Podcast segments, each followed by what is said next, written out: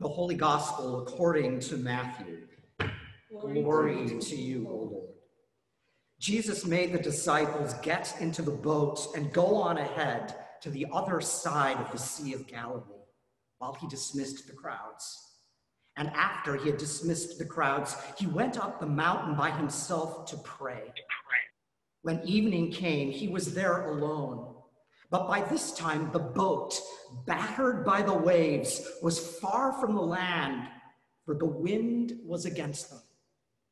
And early in the morning, Jesus came walking toward them on the sea. But when the disciples saw him walking on the sea, they were terrified, saying, It is a ghost. And they cried out in fear. But immediately Jesus spoke to them and said, Take heart, it is I. Do not be afraid. Peter answered him, Lord, if it is you, command me to come to you on the water. Jesus said, Come. So Peter got out of the boat, started walking on the water, and came toward Jesus. But when he saw the strong wind, he became frightened and beginning to sink, he cried out, Lord, save me. Jesus immediately reached out his hand and caught him, saying to him, You of little faith, why did you doubt? When they got into the boat, the wind ceased, and those in the boat worshiped him, saying, Truly, you are the Son of God. This is the gospel of the Lord. Praise to you, O Christ. Blessed be the Holy Trinity, one God. Amen. Amen. Earlier this week, Ernest and I were on a walk. And as we passed someone, he said, I think that was Mark. We wondered if Mark recognized us with our masks. So, do you recognize me with my mask? So far, you probably do. But what if I were to add a hat? And what if I were actually to add my sleep mask that I sometimes use if it's too bright with the sun or other lights? Like, do you recognize me now? If we could go back a year in time and see pictures of life today, with most everyone in masks, with folks trying to avoid one another on paths and sidewalks, we'd be shocked. We'd barely recognize this moment in time. We would think we are watching a dystopian movie, right? Two of our readings today have surprising lack of recognition moments. At the climax of a long story and in the midst of a famine, Joseph's brothers come to Egypt to beg for food. What they don't know is that their brother is now the virtual ruler of Egypt, and they don't recognize him. And while the disciples are on a storm tossed sea, Jesus walks toward them, but they don't recognize him. They think he's a ghost. We'll come back to both of those recognition stories in a moment. But think of times that you haven't recognized someone. Had a lot of time passed? Maybe it was a college or high school reunion. Perhaps someone's appearance had indeed changed. A new hairstyle, new glasses. Very common, perhaps they gained weight or lost weight or they aged. Don't we all? Now, the worst thing, of course, is when someone recognizes you and you have no idea who they are. When that happens to me, I'm happy if I sense something about them. At least there's something to start with, like, hey, aren't you the one who moved here from Texas? But if they playfully tease me, you do remember me, don't you? And I don't, I say, help me, like give me a clue. I kind of wonder if someday in the future our names will be digitally, digitally available on our foreheads with the click of a watch or a phone.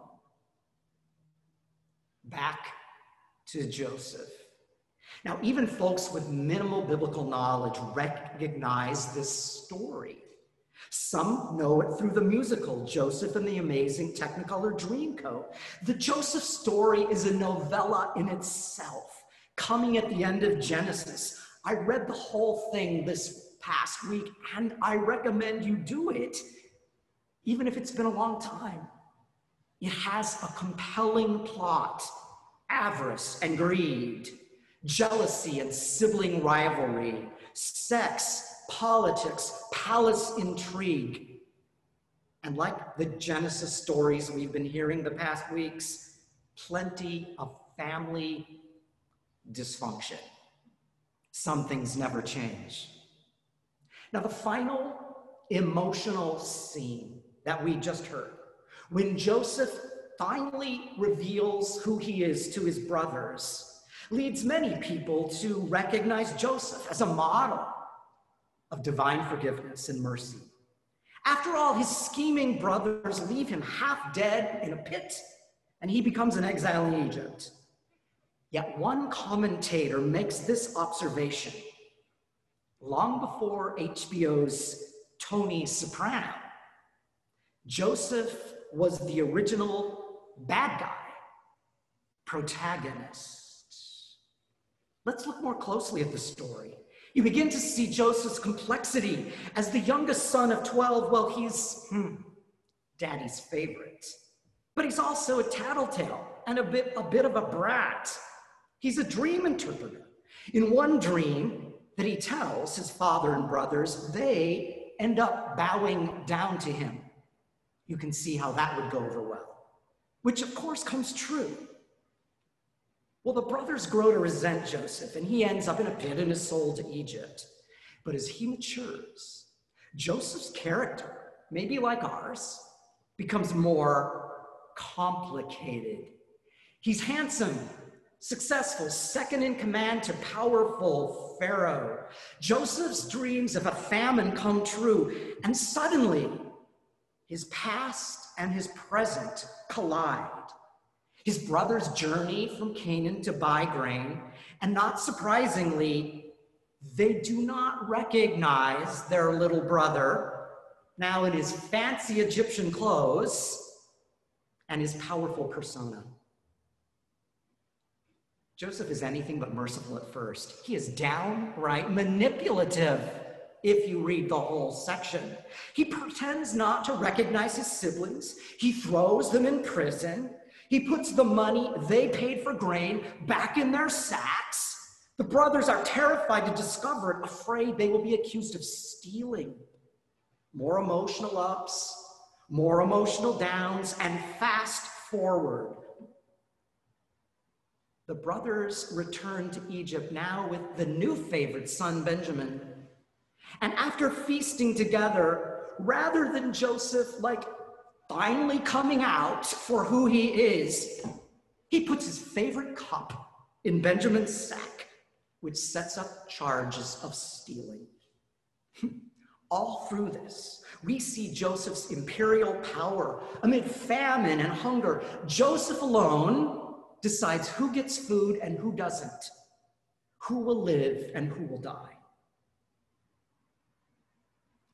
We, the reader or the hearer, we're drawn to Joseph somehow. But Joseph, time after time, steps aside, goes off camera, goes out of the room to weep privately.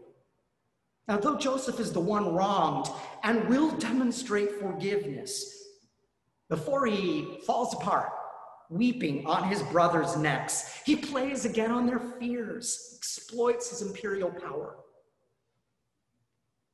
But finally, Joseph's secret becomes unbearable, as secrets usually do. And then the moment of recognition. Joseph finally comes clean.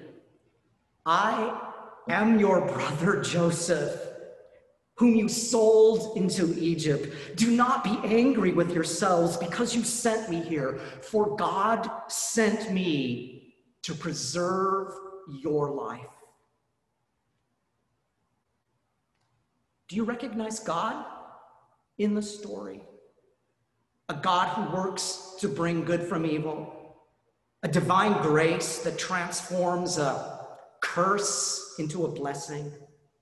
Or, as one writer says, the God who has every reason to reject a wayward human family, but instead loves them, even to the point of one's own participation in their suffering. Maybe, like Joseph, our complicated lives have purpose as well.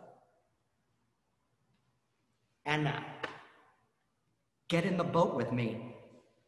Where do you recognize yourself in today's gospel? In the fear and terror of the disciples? The wind and the waves are enough. But then they, they see a ghost walking toward them on the water. Weird. Maybe they're just imagining it. Or do you recognize yourself in always overeager Peter, ready to take a risk, jumping right in, walking right on the water toward Jesus? But when he takes his eyes off Jesus amid the wind, he freaks out. He begins to sink. In these weird, freaky, frightening days, as we begin to sink, Jesus reaches his hand to us, catches us, even when we don't recognize him or recognize any divine purpose for it all, even when we are manipulative or secretive like Joseph, even when we don't think there's any way we can get out of this mess this sinking ship. In our doubt, in our despair, we hear hopeful words Take heart. It is I, Jesus. Do not be afraid.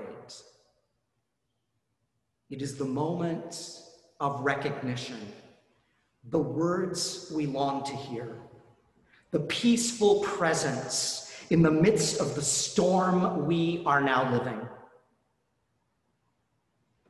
This Lord's Day, gathered together online, we hear the resonant meditation bell.